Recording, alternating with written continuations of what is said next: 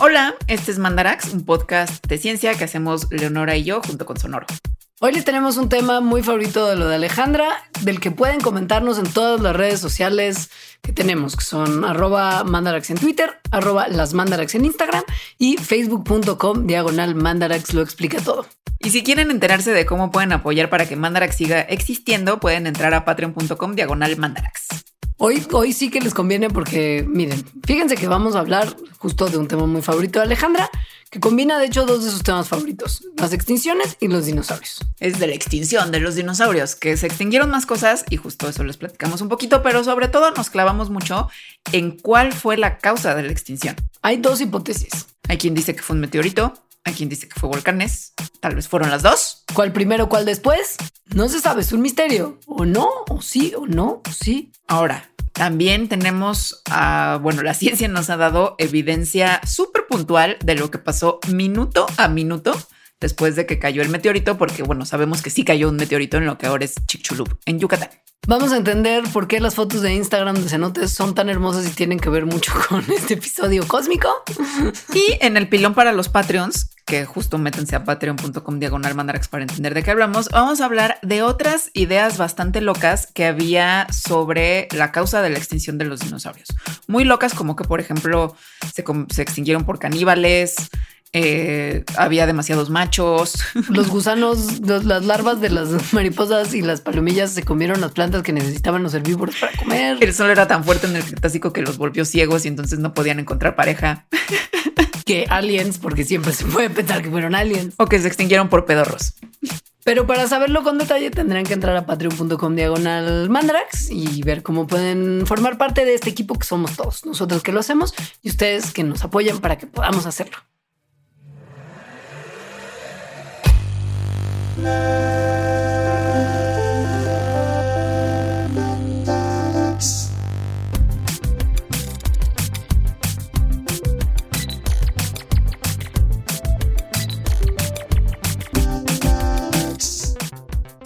amiguitos, amiguitas, amiguites, ¿cómo están? Bien, ¿sí? También muy contenta porque este tema me encanta. No quiero como arruinarle la sorpresa a la gente y decirle que tú elegiste este tema y que es uno de los que están cercanos de tu corazón. Pero ya ni siquiera cuenta como spoiler, porque en este último año has dado a conocer muchas cosas de tus cosas que son grandes favoritas, que no es nada más lo que en un inicio en Mandarax sabíamos de ti. Entonces ya la gente podría pensar, wow, ¿qué será biogeografía? Em, Aunque todo está relacionado. este, este es muy evidente, ¿no? Este es muy evidente. Este es el más evidente porque une dos de tus cosas. No, no puedo creer que en cinco años no habíamos hecho esto pero une dos de tus cosas más favoritas, a ver. que son las extinciones masivas. Exacto. Y los dinosaurios. Exacto, exacto. En el diagrama de Ben, ahí está este capítulo. Si pudiéramos meter deriva continental y un poco de ébola, sería como el mejor día de tu vida. Tal vez sea una de las hipótesis anteriores a la extinción de los dinosaurios, algún virus malvado. Ya lo descubrirán si es que son Patreons, porque para los Patreons tenemos una sección muy especial en la que hablaremos de lo que se llegó a pensar en algún momento que pudo haber sido responsable de la extinción de los dinosaurios, pero que a la mera hora, pues no. Entonces, si este, si, o sea, si están arrancando, es un excelente momento, si no son Patreons, para ir a hacerse Patreons y enterarse de todo esto.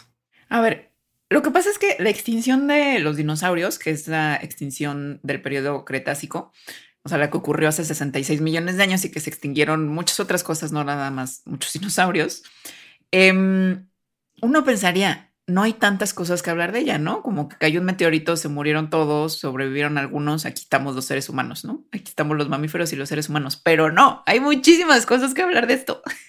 Sí, muchísimas. Para poner en contexto, hace como unos, desde hace como 230 millones de años y hasta ese momento en 66 millones de años que ocurrió alguna suerte de catástrofe, los dinosaurios así roqueaban el planeta, eran súper felices, la pasaban súper bien. Todos nos imaginamos lo que ocurrió en Jurassic Park, pero en la realidad todos como que corrían, se oía como y así en el fondo, todo bien, pero algo pasó justo hace 66 millones de años, cuando algo pasó, pues algo pasó, que al parecer todos los dinosaurios no aviares dejaron de existir de repente. Así es. dejaron de existir, viene esta extinción. Esta extinción se le conoce en, en, en el mundo de la ciencia como la extinción KT, que da ocurre entre el periodo Cretácico y el Paleógeno. Entonces, em, no nada más se extinguieron todos los dinosaurios no aviares. Si no saben de qué estamos hablando, remítanse al programa de dinosaurios. Em, sino también todos los mosasaurios, que son estos reptiles marinos que mejor conocidos porque en Jurassic World uno muy gigante, que no creo que hayan sido de ese tamaño, se come a Indominus Rex, que por cierto tampoco existió. Esos son los mosasaurios. Los ictiosaurios, que son unos que parecían delfines, los plesiosaurios, que son como el monstruo del lago Ness, que tampoco existen, pero los plesiosaurios sí, y todos los reptiles voladores, em, que son los pterosaurios, como los pterodáctilos. Ninguno de estos son dinosaurios, amiguis, son otro tipo de reptiles. Bueno, no porque, sea, no porque se llamen saurios, son dinosaurios. Exacto, ni porque hayan vivido en esa época y porque sean como de esa prehistoria. Obviamente también se extinguieron muchas otras especies de todo tipo. O sea, en realidad en esa extinción se murió aproximadamente, bueno, se extinguió aproximadamente el 75% de toda la vida en la Tierra. O sea, muchísimo. Muchísimo. Y pues hay dos hipótesis de cómo pudo pasar esto y hoy se las vamos a contar. Wow, wow, wow, wow. Dirán, ¿cómo dos hipótesis? Y todos sabemos que fue un gran asteroide que cayó en Yucatán, en Chicxulub, y entonces ya con eso, ¡pium! Así como de la nada. Tiene todo el sentido. Hay un montón de memes. Yo comparto muchos en mi Instagram. ¡Wow, wow, wow! ¿Cómo que dos hipótesis? Pues sí, hay dos hipótesis. Porque más según yo, esto es una historia que todo niño y niña de los noventas escuchó hasta el cansancio. La cosa es que, efectivamente, esto es a partir de los noventas, lo cual también es muy interesante como historia de que antes no se sabía qué, qué, causó la extinción de, del Cretácico. Pero bueno, primero vamos a contar la historia del meteorito y de esta hipótesis que al parecer pues es una idea bastante... Es muy probable que se haya sido así, pero a ver. Primero, hace muchos, muchos años, o sea, cuando estaban naciendo los millennials geriátricos.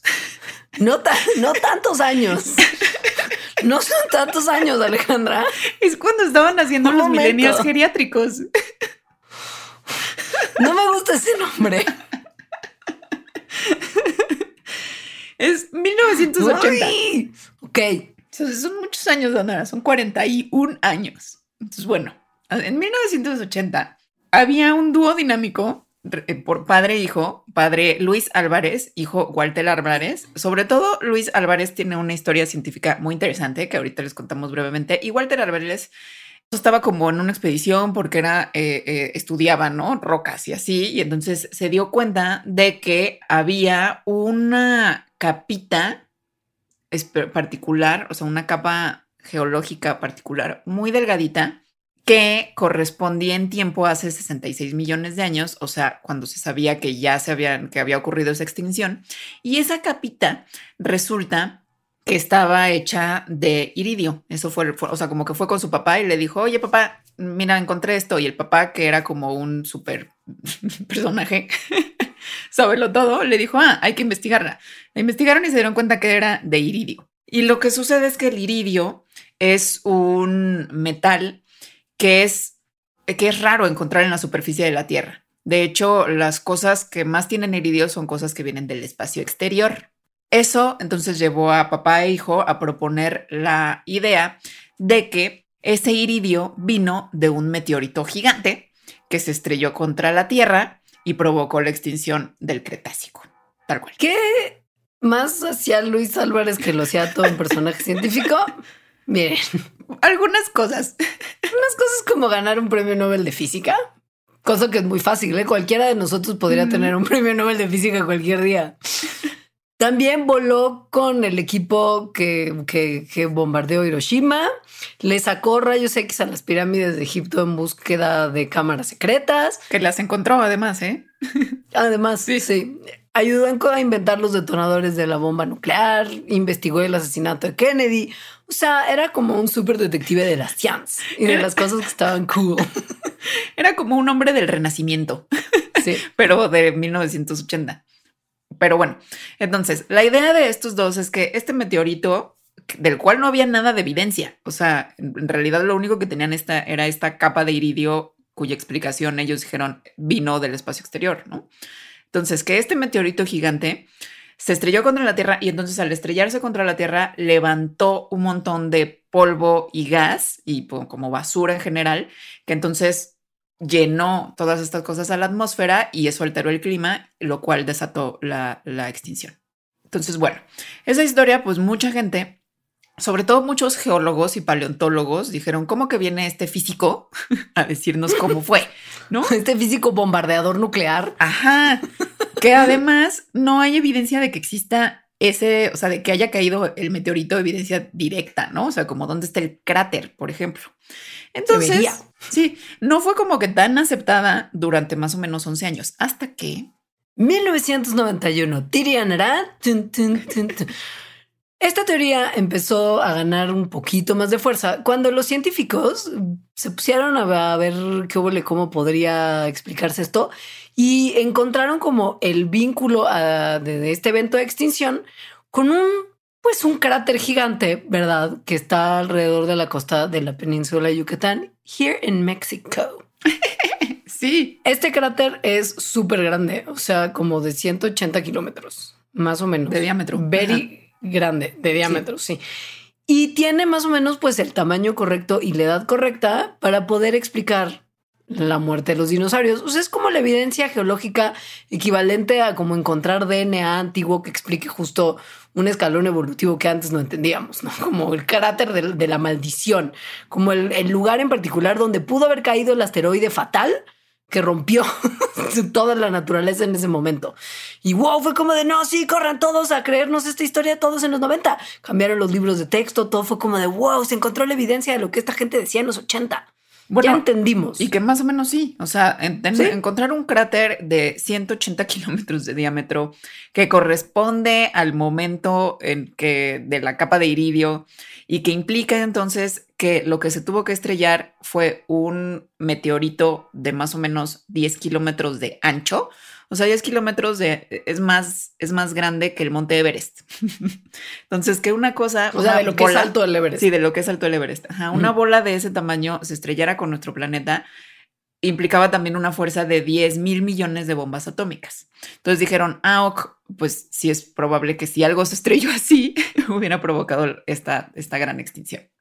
Un impacto de un meteorito de ese tamaño, pues al rato les contamos exactamente lo que se piensa que ocurrió casi que minuto a minuto, pero básicamente ah, provoca temblores, provoca tsunamis, provoca como bolas de fuego gigantes y además esta invierno nuclear que además es un término que, bueno, se venía usando desde la, desde, desde la Guerra Fría, pero se empezó a súper usar después de esto.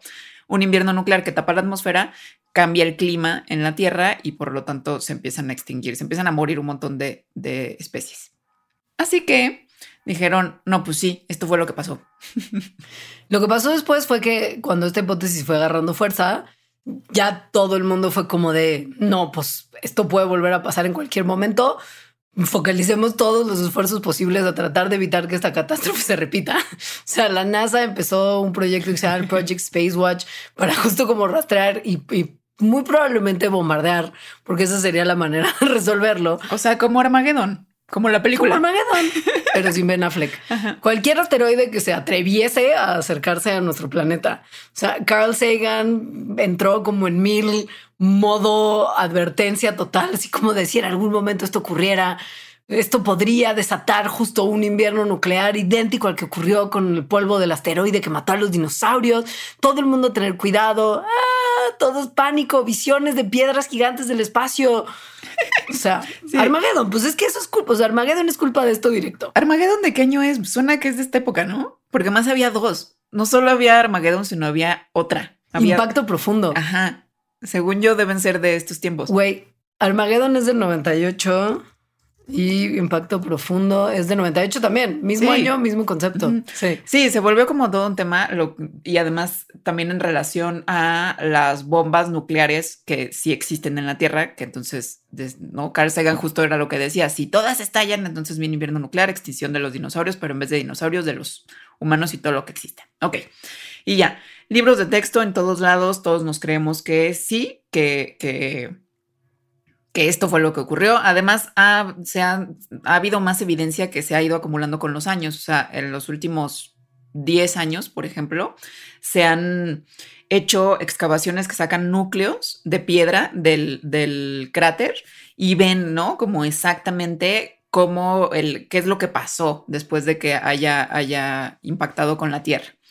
Y pues algo que es súper interesante, ahí viene una parte muy ñoña, pero que a mí me gusta mucho, es que justo esta teoría, la teoría de los Álvarez, o sea, la teoría del meteorito, se parece mucho a esta cosa catastrofista de los filósofos naturales, de, incluso de antes de Darwin, que decían que la Tierra y la biota, o sea, que la Tierra misma y la vida en la Tierra se mm, cambiaba por, por eventos violentos y súbitos no de una manera gradual. Y luego vino Lyell e incluso Darwin a decir, no, no, ¿cómo creen? O sea, hay erosión, miren cómo el viento pasa por la montaña y entonces tienen que pasar muchísimos miles de años para que haya un cambio chiquito, gradual. Esa es la idea con la que Darwin basa, de hecho, su teoría. O sea, ha pasado tanto tiempo en la Tierra y la evolución también es un proceso gradual de poquito a poquito, que existe, o sea, que entonces el tiempo que ha pasado de, de para que evolucionen todas las formas de vida tuvo que haber sido muy, muy amplio, ¿no? La Tierra tiene que ser muy vieja. Esos eran los gradualistas y la escuela de pensamiento gradualista, pues digamos que es la que se ha mantenido desde esos tiempos. Esa fue también una de las cosas por las que al principio la idea de los Álvarez no pegó tanto, o sea, porque era como, no, no, no, o sea, ya sabemos que el catastrofismo no ocurre, o sea, no hay eventos de repente así nomás que cambien, pero resulta que sí, o al menos este.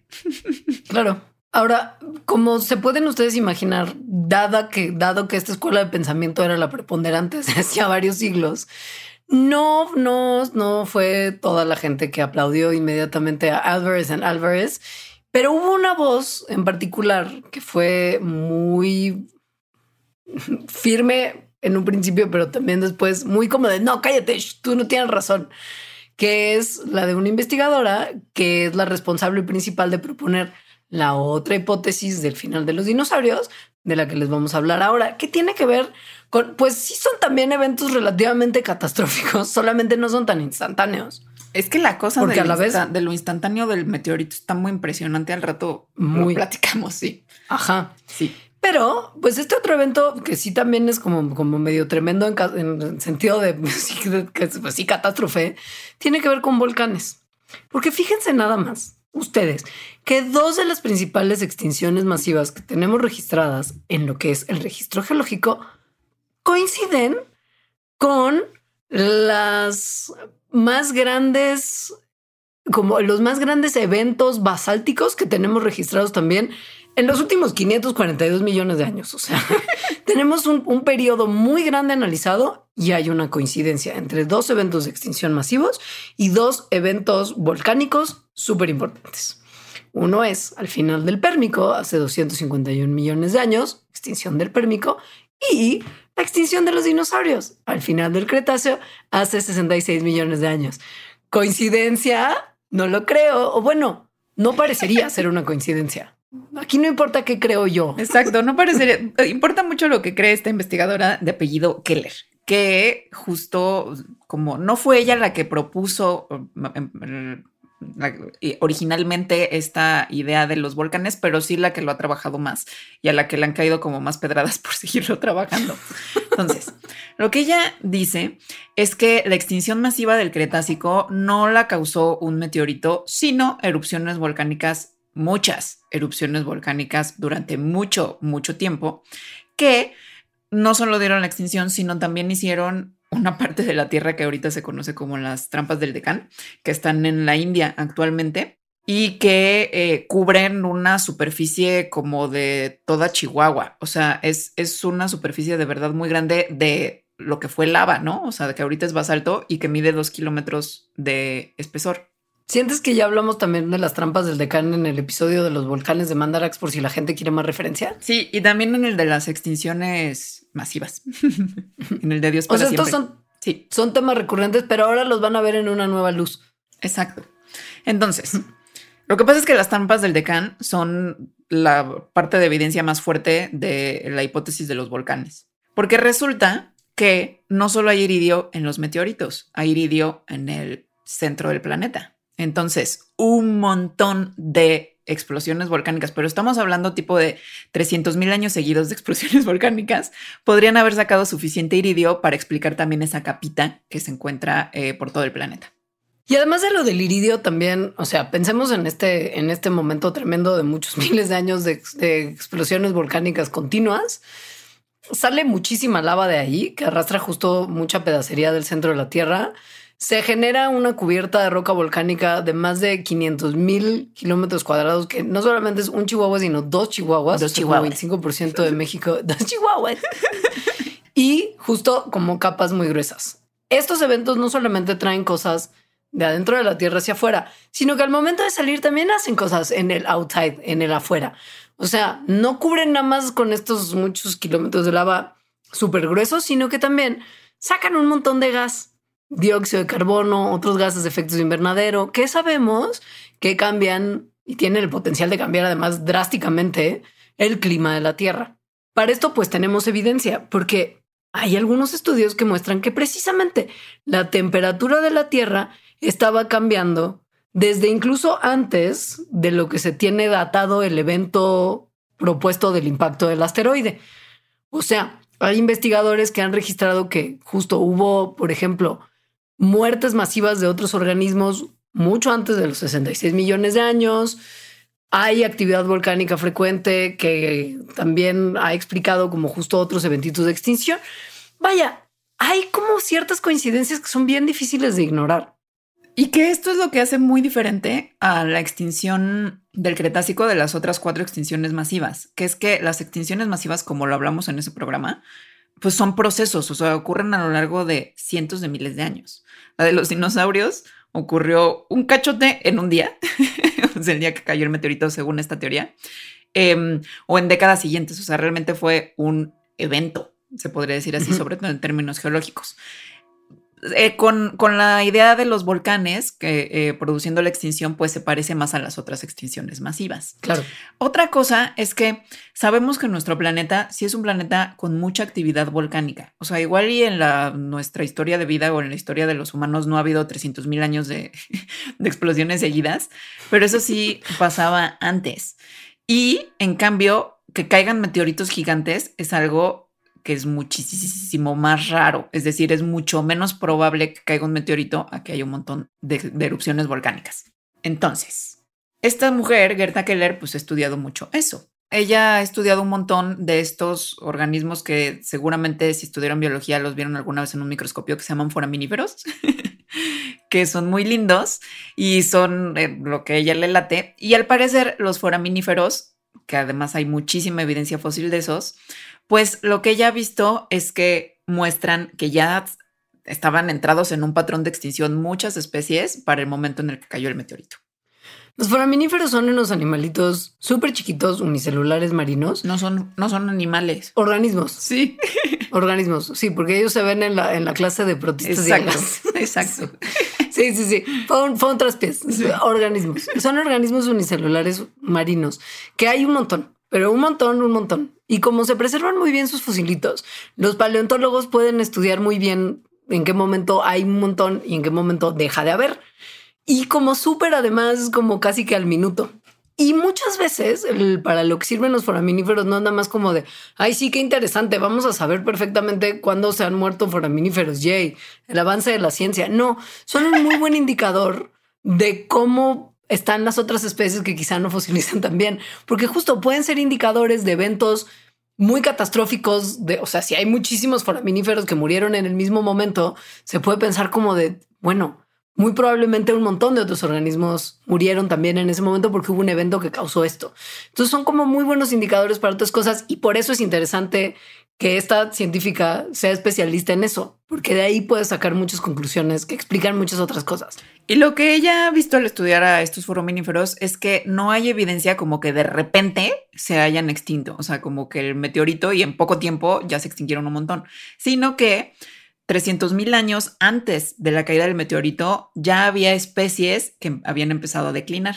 Entonces, eso junto con las trampas del decán, pues lo que ella le dice es que no fue como un evento catastrófico y que el meteorito no fue el principal culpable, sino estas eh, erupciones volcánicas que ocurrieron durante tanto tiempo. La cosa es que... Claro que no, Keller, claro que no. Eres una tonta, esto no pasó. ¡Bú, Keller, bú! Yo siendo la otra comunidad científica, ¡bú, Keller! La otra comunidad científica donde estaba incluido Luis Álvarez, que como les dijimos, pues no era cualquier señor. O sea, era premio Nobel, había investigado el asesinato de Kennedy, que era como el presidente más amado de Estados Unidos durante décadas. Este, en fin, ¿no? Era, era, era toda una personalidad. Entonces sí empezaron como a atacarla y a decirle, de, o sea, ya está claro que es el meteorito. Pero pues lo que ella decía tenía sentido. Era como, si yo he visto que los foraminíferos llevaban extinguiéndose continuamente por 300 mil años antes de que el supuesto asteroide cayó en la supuesta Tierra, supuestamente matando a todos los supuestos dinosaurios, pues tiene sentido. No puede ser que haya solo un evento que haya explicado todo este patrón. No me cuadra la evidencia. La cosa es que se parece mucho lo que haría el meteorito a lo que harían estos volcanes de 300 mil años de erupción, porque ambas cosas le van, o sea, cambian la atmósfera, la composición de la atmósfera, ¿no? Con gases de efecto invernadero, con polvo, etcétera, que entonces provoca cambios en el clima y, y eso hace que se empiecen a extinguir las especies. Entonces, igual si encuentras evidencia de cambio climático, podría deberse a las dos cosas. Aquí ah. también la cosa es si los volcanes realmente pueden provocar una cosa así. Y parece que sí. Ojalá hubiese un evento por ahí del 8 de junio de 1783 que nos diera evidencia para ello. Ah, un momento, sí lo hay. Fíjese que en Islandia, donde hay un montón de volcanes que a la menor provocación deciden hacer erupción, uno de los volcancitos ahí como que estaban como casuales, llamado Lucky, empezó a humear. Y de repente, ¡pum!, se abre la tierra como una especie de, de animal súper carnívoro destruyendo a su presa, así como si le hubiera como muy gore. Imagínense Alien cuando sale el alien de la pancita del vato así de eh", bueno, así se abrió la tierra y empezó a salir mar de fuego. ¿De acuerdo? Esto es de acuerdo a un testigo que lo vio y lo describió así. Sí, y lo escribió porque es 1783. O sea, no había video, no había TikToks de. Lamentablemente nadie lo grabó. Exacto. Exacto. ¿Qué sacó Lucky además de un mar de fuego, como dice este testigo? Pues miren, nubes de azufre, flúor, ácido, ácido hidrofluorídrico. Estas nubes no se quedaron en Islandia, sino que se movieron. Llegaron al continente, a Europa, y lo cubrieron con una especie de nube que además apestaba a huevo podrido. Qué horror, güey. Súper mal. Pero entonces esta nube cubrió, como en Los Simpson, cuando el señor Burns, no me acuerdo qué maldad quiere hacer y entonces cubre el sol, pues esta nube cubrió el sol también. Quiere ganar dinero porque tiene una planta de energía y quiere que todo el mundo tenga que usar luz todo el día. Entonces la mejor mm. manera de hacerlo es tapando el sol. Y luego es cuando lo mata Maggie, ¿no? Bueno, lo intenta matar. Sí. Bueno, el chiste es que esta nube de que sacó el volcán Lucky cubrió al sol y entonces sí se oscureció, pues al menos toda Europa empezó a haber lluvia ácida, eh, que además, o sea, lluvia tan ácida que lastimaba la piel a quien le caía, envenenaba las plantas, de, ¿no? Animales y personas empezaron a, desarrollar eh, eh, como deformidades en los huesos, a tener las encías lastimadas, a tener como crecimientos raros en sus cuerpos, todo porque estaban envenenados con flúor, del flúor de la nube que sacó el volcán. Entonces, hubo muertes masivas durante ocho días después de la erupción.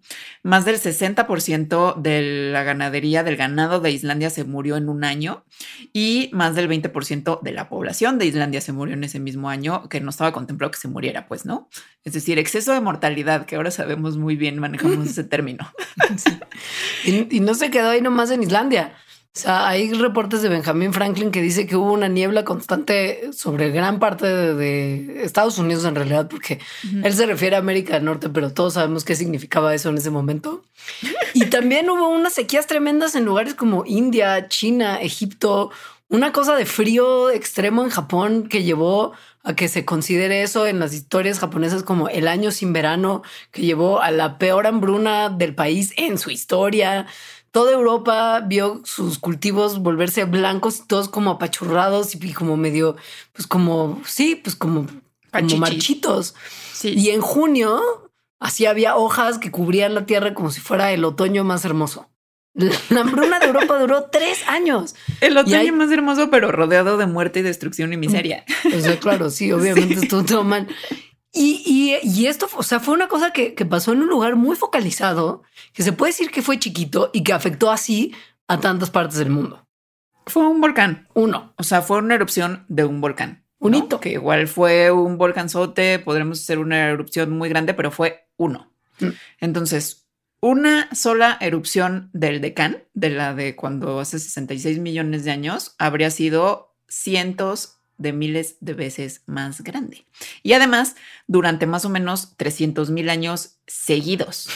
O sea, lo que aventó la aquí de, lava son, fueron como 14 kilómetros cúbicos. la lava que salió de las trampas del Decán, de esos volcanes, fueron 3 millones de kilómetros cúbicos. Tres millones. Pues es un área tres veces el tamaño de Francia lo que acabamos cubriendo esto.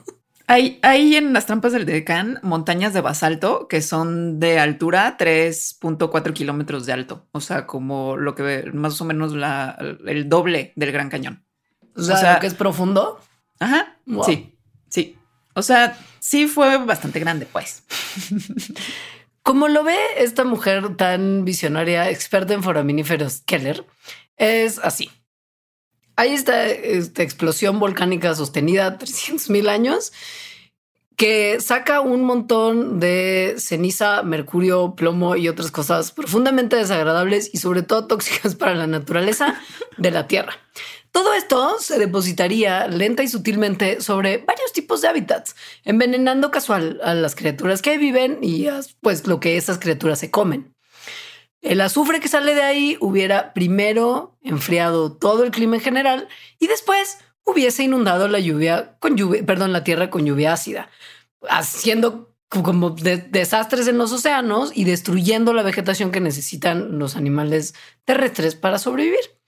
Habría una combinación de dióxido de carbono y metano que después de ese enfriamiento inicial habría aumentado las temperaturas en la Tierra hasta 9 grados centígrados. imagínense si ahorita estamos con el relajito de que no podemos permitir que se caliente la Tierra 1.5 grados centígrados más. Esta gente, estos, estos seres vieron un aumento de 9 grados centígrados, cosa que acidifica los océanos y los hace súper inhóspitos para el plancton y otros foraminíferos. Una vez que estas criaturas microscópicas desaparecen de la base de las redes tróficas, ¿qué sigue? Pues el colapso de animales que dependen de ellos para supervivencia. La extinción inevitable. Y bueno, pues sí hay mucha evidencia de que ocurrió esta erupción. O sea, están ahí las trampas del decano, o sea, existen. existen. Hay rocas alrededor del mundo, no nada más ahí que, que apoyan esta secuencia de eventos según que dice Keller. Em, hay evidencia de que hubo estos cambios climáticos, de que los niveles de mercurio subieron muchísimo después de las erupciones. Es decir, hay varias cosas que coinciden. El iridio siendo una de ellas también, porque, como ya dije, pues el iridio también puede salir de erupciones volcánicas y fueron tantas. O sea que la concentración que habría salido de 300 mil años de estas erupciones podría explicar esta capa también. Em, y bueno, también hay evidencia en el registro fósil, o sea, ¿no? los foraminíferos que se estaban extinguiendo, em, en fin, ¿no? O sea, en realidad la flora y fauna de, terrestre estaba como en un periodo de grandes dificultades durante como medio millón de años después de que hayan empezado estas erupciones volcánicas, que es justo, pues, o sea, coincide tal cual con la extinción de los dinosaurios. A ver, ¿por qué no planteamos una posibilidad muy loca? Porque ahí están las dos cosas. O sea, están las trampas del decán, pero también existe Chicxulub. Y si hay una capa de iridio que además es muy particular ahí, en este momento lo vamos a empezar a hablar. ¿Qué hubo con la loca, loca idea de que pudieron quizá haber pasado las dos cosas en periodos muy similares? y jugado cada una un papel en, la catástrofe de esta extinción masiva. O sea, como pensé. Es que es muy loco que hace 66 millones de años cayó un meteorito gigante, o sea, de 10 kilómetros de ancho, y además empezó una erupción de 300 mil años. O sea, si era una si pensamos que estas son épocas difíciles, piensen en que pasó hace 76 millones de años. Porque ambas cosas sucedieron. O sea, eso, eso sí, eso es un hecho. Sería quizá como si lo vieras en términos boxísticos, como que te dan un golpe uno, dos, izquierda, derecha, jab, jab. Pobrecitos dinosaurios. O sea, volcanismo sostenido durante muchos miles de años y después, pum, que les, que les caen meteoritos. O sea, también es como no querían que sobrevivieran. Es como neta, no hay manera. La cosa es cuál, cuál es la causa. Y hay gente que piensa que tal vez fueron las dos. O sea, que igual y fue el impacto del meteorito y un poquito del volcanismo también. Nada, como un como el señor de la sal. Ajá, sí. Como de, ah, no, soy Dios, les voy a mandar un meteorito. Mm, creo que les falta un poquito de volcán. el problema, el problema de esto en realidad es que, es que si bien sí tenemos una idea a gran escala de cuándo pasaron estas cosas, como en el grueso, o sea, 66 millones de años, pero pues como en la generalidad, ¿no? si tuviéramos quizá una manera de datar de manera más exacta el momento de inicio y término de las erupciones y exactamente cuándo cayó el meteorito, pues se nos podría quitar un poquito de la incertidumbre que hay al respecto y además se nos permitiría proponer algunas cosas muy locas como las que la gente ya ha propuesto, porque eso de no poder datarlas exactamente no va a limitar a ningún científico que piensa en hipótesis locas. Pero pues sí, o sea, lo que, lo que, lo que se está manteniendo ahora por muchos es que, a ver, incluso se podría pensar en esto. Sabemos que cuando caen cosas muy pesadas a la Tierra, gigantes, por ejemplo, esto produce movimientos de la superficie de la Tierra, o sea, temblores y tsunamis. Se sabe, se sabe que hay una respuesta. Entonces, ¿por qué no pensar que cayó el meteorito primero y quizá esto desencadenó toda la, serie de, de, erupciones del decán, como si estuvieras como pensando como, como sí, justo como cayó una cosa entera y movió tanto todo que los volcanes dijeron, ah, si no me quedo quieto, voy a sacar todo lo que hay adentro porque no estoy insostenible. La Tierra dijo, ¿cómo que la extinción va a venir de afuera? No. Esto es mío, estos son míos. Aquí la cosa es justo eso de la datación. O sea, el, impacto de Chicxulub sí está datado muy precisamente porque, pues, o sea, literalmente cayó en un momento y ya, ¿no? Que fue hace 66.052 millones de años. O sea, esa datación es muy precisa. La de las trampas del Decán es un poco menos precisa, o sea, digamos que tiene un rango más amplio. Y la cosa es como lo del meteorito, pues es como tal cual un día si tienes un rango de unos 500 mil años, pues entonces mm, ya no te permite lo del decán, pues ya no te permite saber bien qué fue antes o después. Aquí la cosa es eso, la datación, porque si erupción volcánica, si las erupciones volcánicas estaban ocurriendo antes del meteorito, entonces pues son responsables y el meteorito nada más vino como a poner sus seres en el pastel. Pero si el meteorito, como dijo Leonor, ocurrió primero y entonces las erupciones volcánicas de alguna manera se activaron por ese movimiento, pues entonces es meteorito con una pizca de, volcanes. Ahí la cosa es, pues, datar. Y pensar también en qué tan probable es si cae un meteorito gigante en el Caribe, qué tanto va a desencadenar estas erupciones volcánicas hasta el Océano Índico. O sea, como que hay quien piensa que quizá meteorito primero, volcanes después no es tan plausible porque la conexión parece tenue, aunque sí se ha visto, o sea, no, no son, no son extraordinarias estas cosas. Sí, sí pasan estas cosas en nuestro planeta.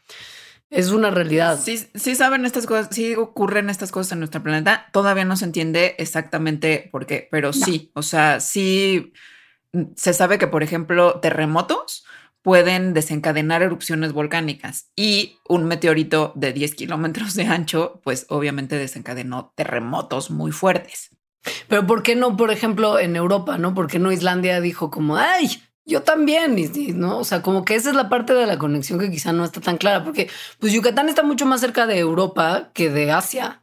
Sí, aunque en el pasado no estaban así. O sea, las trampas del decán en el pasado cuando cayó el meteorito, eh, estaba como estaban como cerca de Madagascar, más o menos. Em, y bueno, ahí, o sea, en esa parte del planeta hay todavía volcanes activos que además están activos por, por el mismo, eh, eh, por los mismos procesos del manto de la Tierra que causaron hace 66 millones de años el volcanismo del Deccan. Es decir, se sigue conservando eh, ese, ese motorcito de erupciones, digamos, ahí. Y si hay evidencia de que hubo una actividad aumentada en el Océano Índico y Pacífico alrededor más o menos de lo de las trampas del decano. O sea, como que se activó toda una zona gigantesca de volcanismo que también está muy asociada con movimientos sísmicos.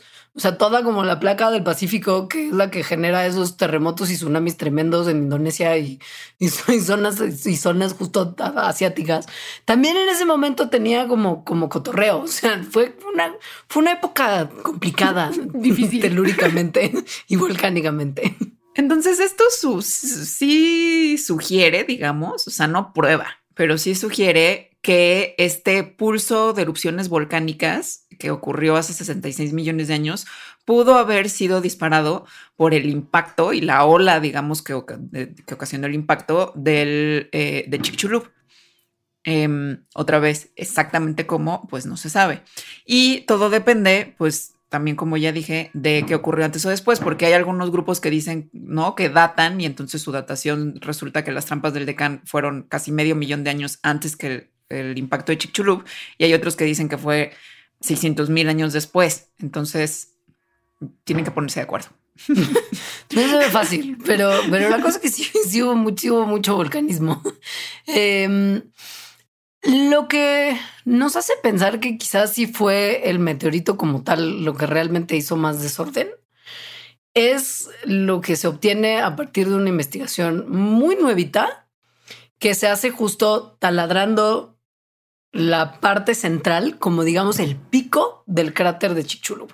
Porque la gente hace eso. Van al lugar, del cráter y meten taladros y entonces sacan muestras y piúmale. Aunque no es la parte central, sino que es como un anillo. O sea, como, como cuando ves un cráter que alrededor tiene como un anillo de montañitas, de ahí. Sí, ahora les vamos a explicar exactamente cómo se forman esos anillos y cómo se formó el cráter de Chicxulub, que es una cosa como muy loca, loca y muy tremenda. Pero sí, o sea, como en la, como en, como en esa, como en esa parte específica del cráter, fueron a sacar unas muestras y encontraron que ahí hay un guardadito de iridio que es mucho más grueso que en cualquier otro sitio que se haya explorado de la Tierra de la misma era. En la mayoría de los lugares sí hay una capa como post impacto del meteorito, pero es muy delgadita, es tan delgadita que es muy difícil medir exactamente cuánto tiempo tomó en depositarse.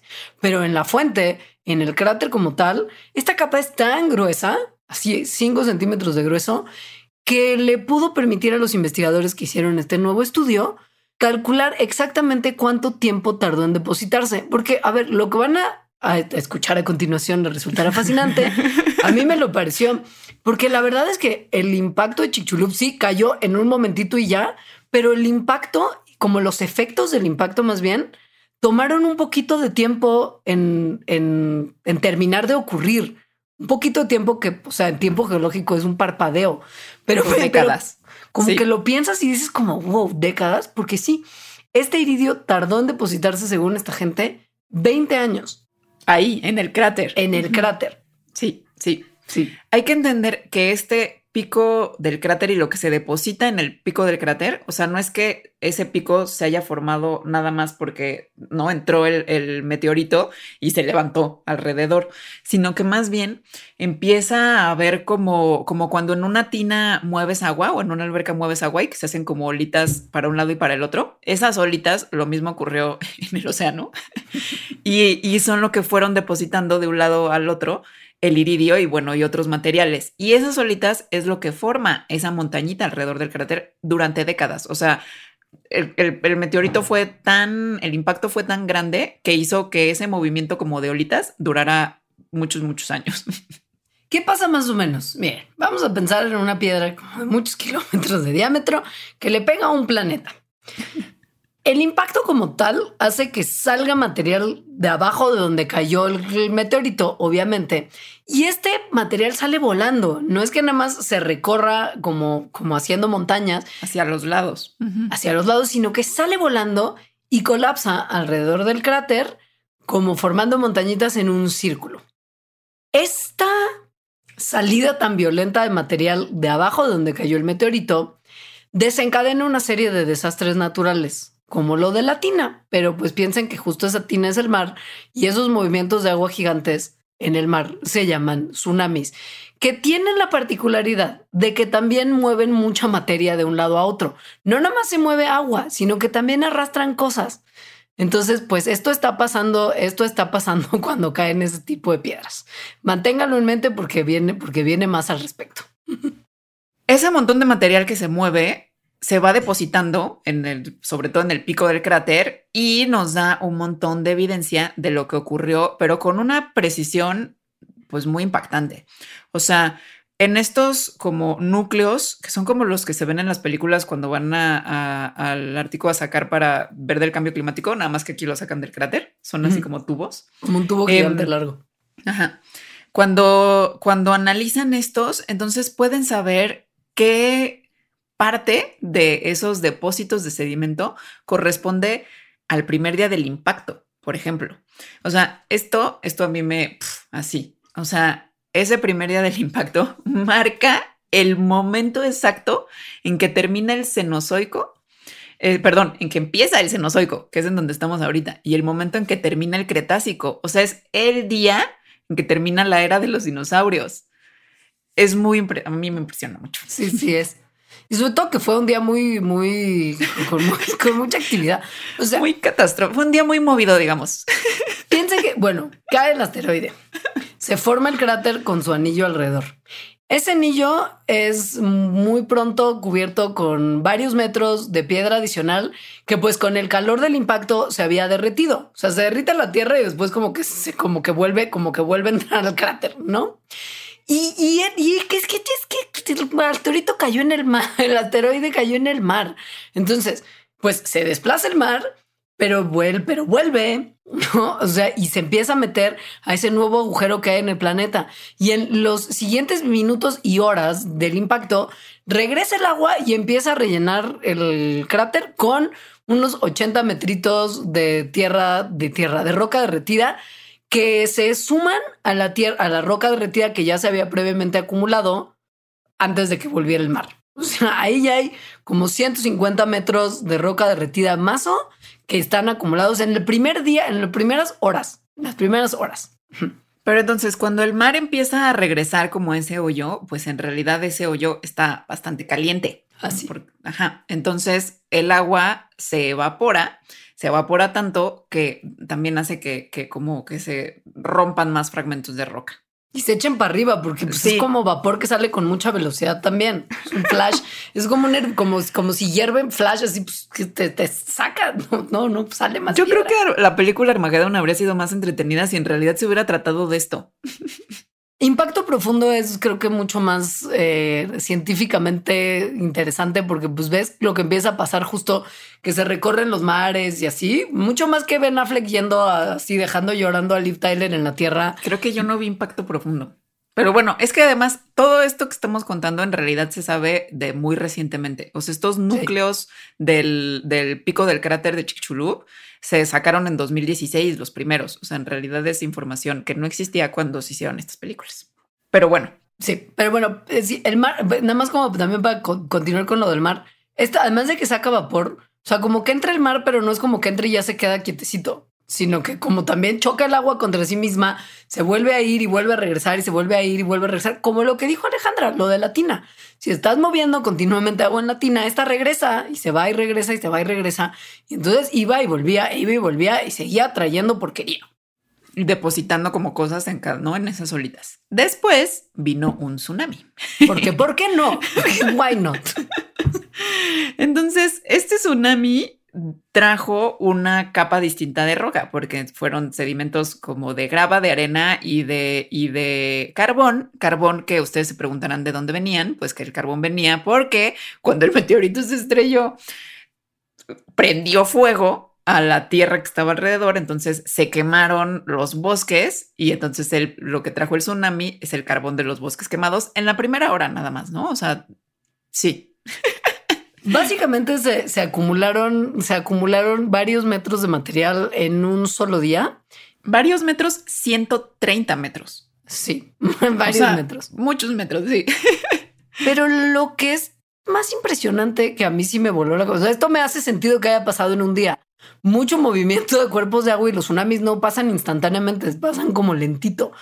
Pero lo que es muy tremendo y que fue probablemente lo que hizo más desastre global y no nada más en la zona circundante, es lo que pasó como en un periodo un poquito más lento, que tiene que ver con lo que salió volando a la atmósfera y se quedó un rato ahí y que también después algunas cosas se fueron depositando, obvio, pero unas se quedaron un tiempo considerable en la atmósfera, como por ejemplo el azufre. Esto es loquísimo, es que creo que realmente es poco imaginable. O sea, cuando, ah, cuando yo pensaba, cayó un meteorito es como pues un super impacto y hay polvo y así, ¿no?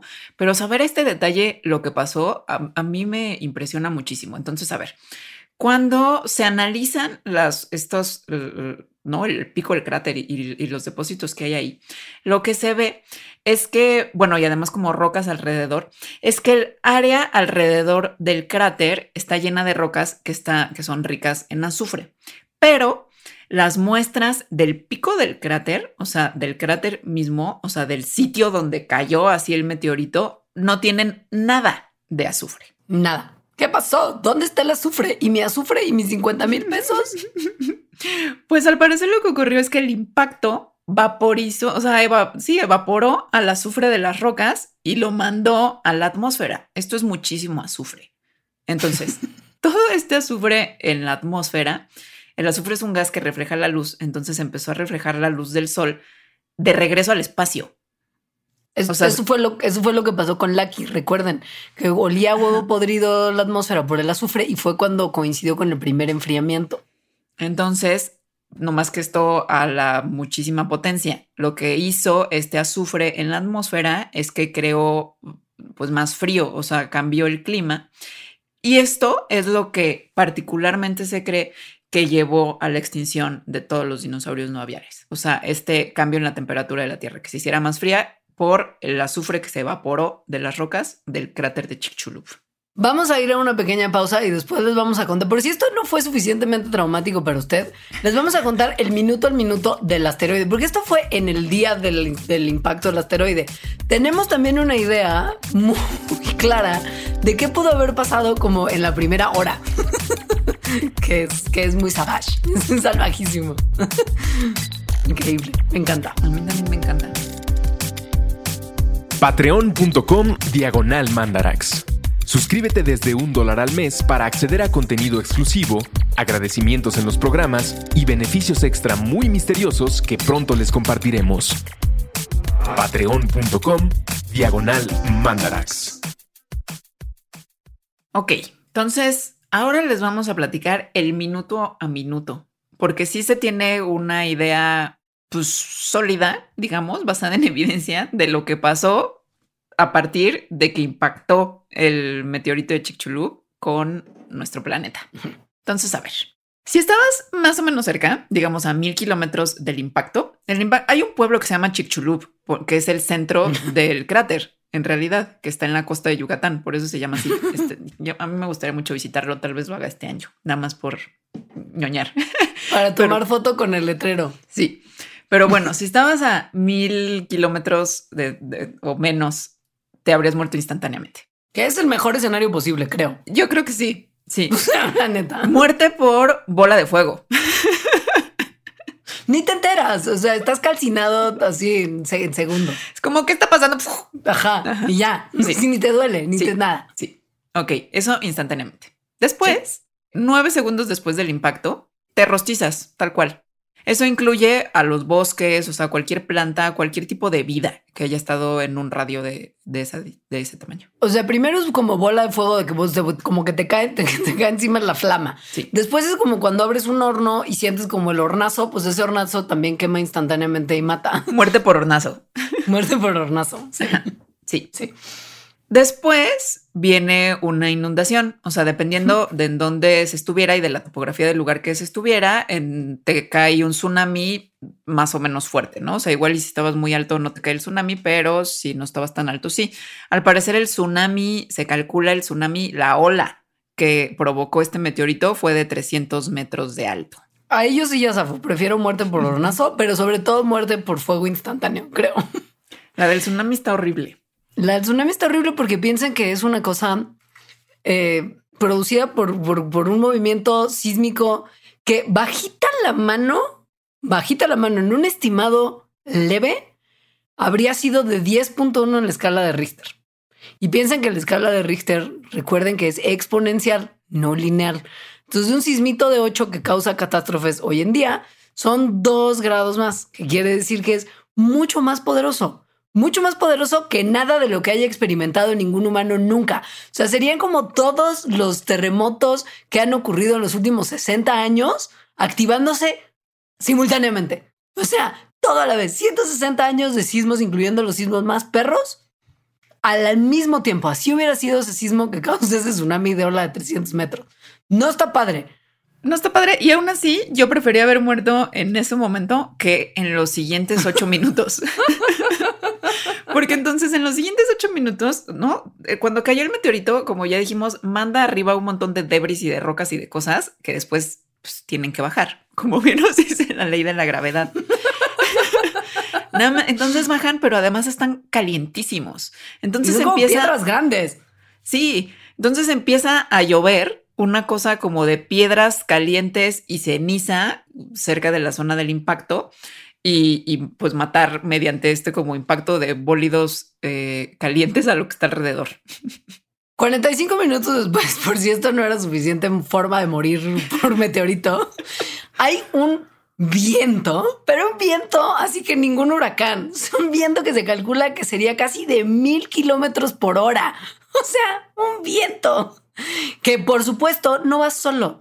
El viento, como bien lo sabemos, porque eso sí tenemos muchas cosas grabadas, arrastra objetos pesados, sobre todo que hay como mucha roca suelta, porque ya vimos que cayó mucha roca caliente del cielo.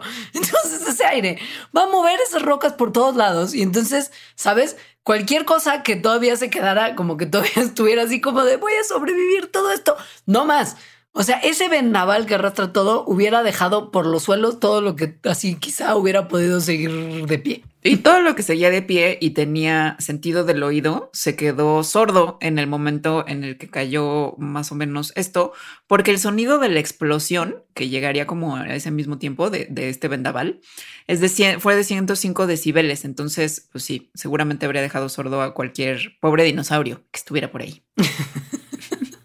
O sea, si, gritaban algo no se escuchaba, no era como de. Güey, pobrecitos gritando como help en dinosaurio. Christ in dinosaur. Y nadie los escuchaba. O sea, es como ver, ¿no? Lluvia de fuego, tsunami gigante y todo en silencio. Es, como una muy cruel película de arte. Sí, es, güey, sí es. Porque sí, porque habría, habría algunos dinosaurios que quizá no estuvieron tan cerca y lo que estaban viendo alrededor era como justo una lluvia de fuego. O sea, era como estrellas fugaces, pero de material incandescente que caía dentro de la Tierra. Porque pues es como toda la, pedacería que salió volando por el impacto que llueve incandescente. O sea, hubiera sido como una lluvia de fuego que se ve de lejos. Y, y, mira, mira, ya lograste sobrevivir eso porque estabas lejos, tuviste el espectáculo de la lluvia de fuego, pero después de todo esto, pasa lo del invierno nuclear y el cielo con azufre y el enfriamiento y el posterior calentamiento de la Tierra y te vas a morir de cualquier manera, pero de una forma como lenta y probablemente también súper horrible de hambre y de como de, de, asfixia y de deformidad. Y de envenenamiento con mercurio, ¿no? Y de lluvia ácida que te hace hoyos en la piel. O sea, sigo manteniendo que mientras antes, en este caso, mientras antes, mejor. O sea, las primeras opciones de muerte claramente eran las más amigables. Creo que sí. Y eh, bueno, eso se sabe por, por estos núcleos que se sacaron de donde está el cráter de Chicxulub. Pero hay otros sitios fósiles, especialmente uno que, que analiza un señor que es un poco controversial, que se apellida De Palma, un sitio fósil que está en North Dakota, al cual le pusieron Tanis, que según él está muy interesante porque según él es el sitio fósil de el día en que se extinguieron casi todos los dinosaurios. O sea, lo que él dice es, esto fue un impacto que mató a un montón. O sea, en realidad sí se murieron casi todos ese día. O sea, como un ecosistema entero que, colapsó ese día por la catástrofe. Y este sitio en Dakota del Norte, pues en realidad sí está bien interesante de lo que tiene. Lo que pasa es que este señor, mucho de lo que dice que tiene, se lo ha dicho como al New Yorker y a revistas y las publicaciones científicas tiene como la mitad de, la información. Entonces, no, se, duda de él, pues. Pero no sé, pero no, pero no se duda de que si hay algunas cositas que son muy interesantes que sí se han visto. sí hay. En el, Y que tienen que ver con que cuando el asteroide golpea, parte de lo que está como incandescente que manda hacia arriba a super velocidades mega altas, a alturas como también justo muy pronunciadas, cuando llega a un punto de la atmósfera, esa materia incandescente se conforma en unas pequeñas bolitas de, vidrio, como pues sí, de vidrio. Y estas bolitas de vidrio, algunas son más grandes, pero algunas son muy chiquitas, de menos de un milímetro de ancho. Y estas partículas, a las que se les llama muy bonito tectitas, pues empiezan a llover como unos 15 minutos después del impacto, en una lluvia de vidrio que dura, por ejemplo, como unos tres cuartitos de hora. Es de lo menos mortal, probablemente. Debe de haber sido bonito ver la lluvia de vidrio, pero pues ahí caen estas particulitas. Entonces, estas tectitas son un, por ejemplo, es una de las, de las evidencias que tuvieron para encontrar el cráter de Chicxulub. O sea, se acumulan en algunos sitios que muestran justo esta transición, ¿no? Del Cretácico al Paleógeno. Pero en Tanis no están no están de una manera como discreta. O sea, en donde se acumulan es, como, como muchos puntitos y las puedes ver. Pero en Tanis hay como rocas que están llenas, o sea, más bien sedimentos, que son un sedimento completo de tectitas. Y esto es lo que se ha interpretado como o evidencia de que había agua, como en Latina, yendo y viniendo, que empezaba a acumular esas tectitas, especialmente ahí en Tanis. Hay también como resina de árboles en la zona que tiene algunas tectitas ahí atrapadas. Hay el equipo de Palma justo también dice que, que, incluso encontró tectitas como, como enterradas hasta como un par de centímetros abajo de la superficie, porque pues entró como muy violentamente al sedimento una vez que, que aterrizó.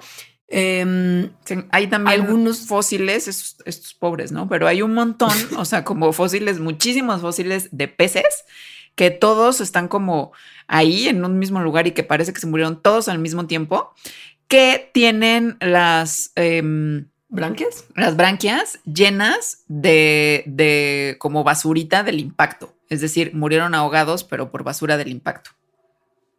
Hay también un montón de fósiles que corresponden a animales marinos, o sea, como dientes de tiburones, reptiles acuáticos, eh, o sea, mosasaurios, amonitas, que son estos eh, eh, moluscos que también se extinguieron junto con los dinosaurios. Em, pero el lugar Tanis en ese momento no era mar, sino que era un estuario, o sea, era como un valle con un río. Entonces, que haya esta combinación de animales marinos y además de las tectitas y de estos peces con un montón de, basurilla en sus branquias, lo que está apuntando, según este investigador, es que eh, hubo agua que vino del mar que de repente entró mucho hacia el continente y que lo que puede explicar que haya entrado hacia el continente y que se hayan muerto así estos animales, pues es un, un tsunami gigantesco, ¿no? Que pudo haber llegado hasta esa distancia. El problema con la hipótesis del tsunami es que el tsunami original, que, algunas personas pensaron que pudo haber sido el culpable, tendría que haber viajado del Golfo de México por un cuerpo de agua que en ese momento existía, que se llamaba como la Vía Marina Interior del Oeste, que sí lo hubiera podido trasladar, pero eso hubiera tomado entre 8 y 16 horas, porque pues era mucho terreno que tenía que recorrer el tsunami como tal. Y al parecer, lo que, lo que genera este depósito particular de tectitas como del movimiento de Latina sugiere que esto tuvo que haber ocurrido a la hora del impacto del meteorito. Entonces, ¿qué se cree que pudo haber pasado? Que estas inundaciones en realidad fueran un tipo de olas que se llaman seiches, que son como pulsos de agua en, en, cuerpos de agua que están un poquito más cerrados, que son causadas por, en este caso, pues por el meteor, por el, perdón, por el terremoto como tal, que ya vimos que era como, como un terremoto como súper fuerte, fuerte. Uno puede ver un Seish en este momento, como por ejemplo, justo el ejemplo perfecto es el de la alberca. O sea, esa onda que se mueve de un lado a otro en una tina cuando uno la mueve o en una alberca cuando justo está. La alberca de olas, como del Sisi, es un Seish. sí. Y entonces, pues sí, esto es lo que podría haber explicado que haya habido tanta acumulación. Entonces, bueno, sí hay un montón de evidencia de que el meteorito causó la extinción de los dinosaurios y probablemente también entonces mm, tuvo una ayudadita de muchísimos volcanes que hicieron erupción y que tal vez hicieron erupción por lo mismo del meteorito. Pero además de que se extinguieron los dinosaurios y que le podemos agradecer eso, pues porque abrió nichos ecológicos para que los mamíferos tomaran la tierra y gracias a eso se evolucionaron los primates y aquí estamos nosotros. También. gracias al asteroide de Mandarax, básicamente, ¿ok? Y a los volcanes. También este impacto del asteroide hizo que ahora mucha gente en Tulum y alrededores pueda disfrutar de los cenotes, porque los hizo también. O sea, mucho de lo bonito de Instagram es también gracias al asteroide. Entonces, a ver, cuando cayó el asteroide en este lugar de la Tierra que ahora es Yucatán, lo que hizo es que el, el subsuelo marino, que estaba formado de piedra caliza, emergiera de las profundidades y que además hubiera como una cosa de que el, de que como que se hunde todo, pero al mismo tiempo, o sea, se hunde todo como de manera horizontal. Entonces, eso eh, hizo que se crearan los túneles que después, durante muchos años de, irse acumulando eh, más piedra caliza y más sedimentos, hizo que se formaran los cenotes. Cosa que es muy bonita y divina y uno puede ir a nadar ahí muy lindo. Sí, pero es que además sí es muy padre porque si ves el mapa desde arriba, o sea, de Yucatán, se ve el anillo de cenotes, que realmente es un anillo, y en medio del anillo de cenotes está el centro del cráter de Chicxulub. O sea, es, es así. Una cosa que es muy bonita es que esto lo sabemos desde hace un tiempo.